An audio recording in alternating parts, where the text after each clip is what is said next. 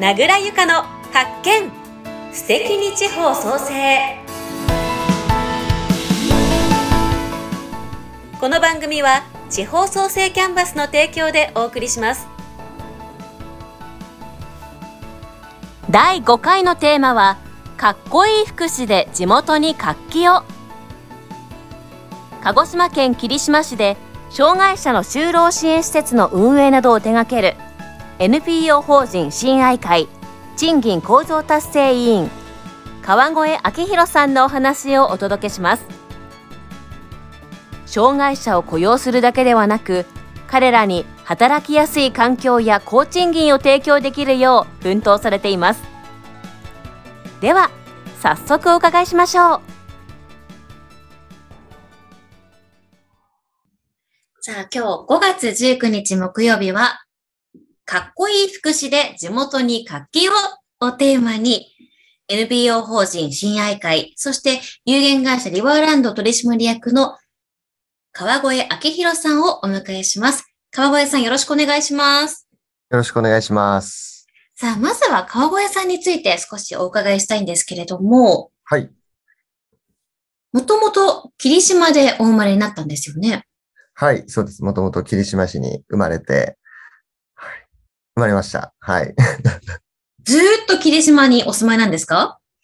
というわけではなくてですね、霧島出身で、中学校まで霧島だったんですけど、そこから鹿児島市内の高校に行きまして、大学を福岡に進学しまして、で、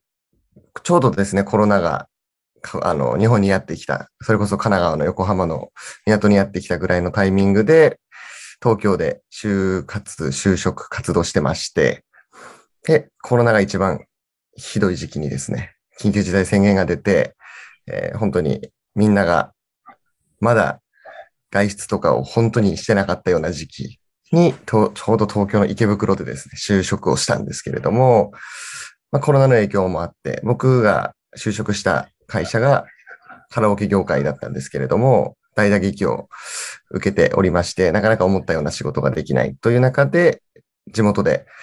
両親が福祉事業を営んでおりまして、新しい事業を起こしたいというお誘いを受けて、まあこれはタイミングかなと思って、地元の霧島に、そうですね、6年ぶりぐらいにしっかり住むっていう、もっとですね、6、7年ぶりぐらいに帰ってきて、今に至るっていうような感じです。まさに U ターンですね。そうですね、本当に綺麗な U ターンだと思います。具体的に現在の川越さんの取り組まれている事業について教えていただけますか？はい。まあ現在、あの、先ほどちょっとお話しさせていただいたんですけれども、これちょっと画面の共有とかしてもいいですか？はい。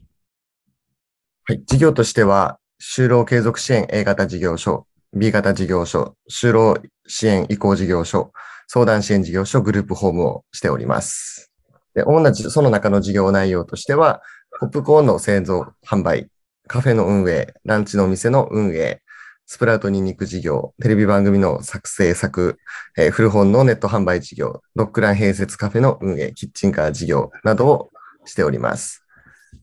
ちょ写真で見るとこんな感じですね。この右下のスムージーとかは2018年になっちゃうんですけど、あの利用者さん、職員みんなで考案して、えー、スムージーコンテスト金賞を取ったりだとか、霧島市のスムージーコンテストなんですけど、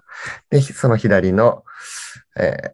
ワンダフルガーデンって旗が立ってる、これキッチンカーなんですけど、だったり、あとは、霧島市の野菜とかを使った、えー、おばあちゃんが作った懐かしい味っていうのをコンセプトにした、バーバのランチ、夢市場っていうランチのお店。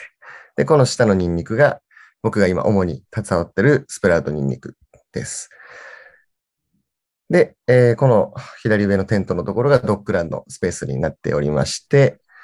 その他2枚がテレビを作ってた時のですね、このテレビを作ってたのも、霧島市の A 型事業所が3段、あの、3つの事業所がですね、一緒になって、横のつながりを作っていこう。で、福祉を発信していこうっていうところがきっかけで始まった番組だったんですけど、っていうことをやってたり、いろいろやっております。で、仕組みとしては、僕、最初にご紹介していただいた通り、2つの会社に属しているんですけれども、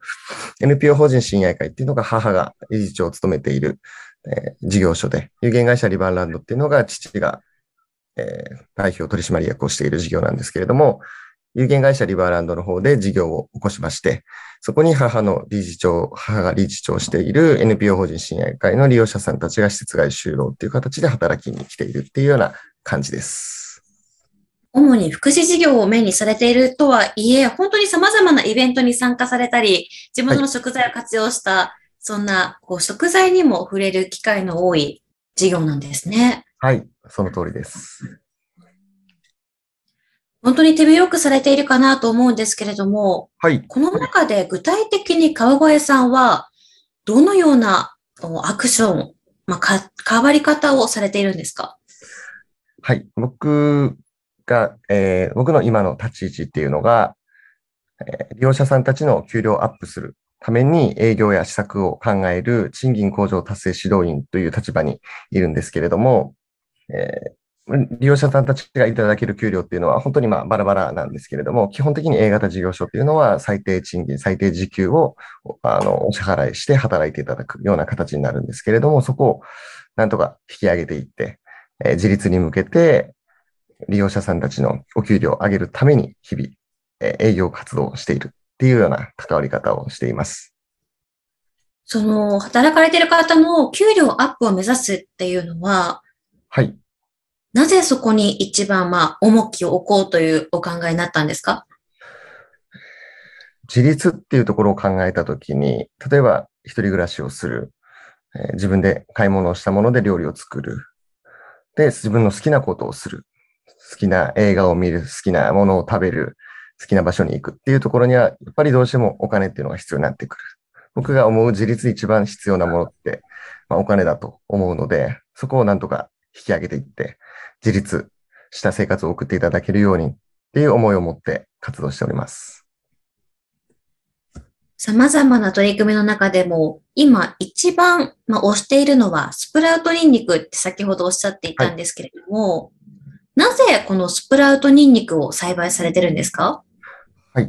このスプラウトニンニクっていうのは、本当にたまたまの出会いから始まったものなんですけれども、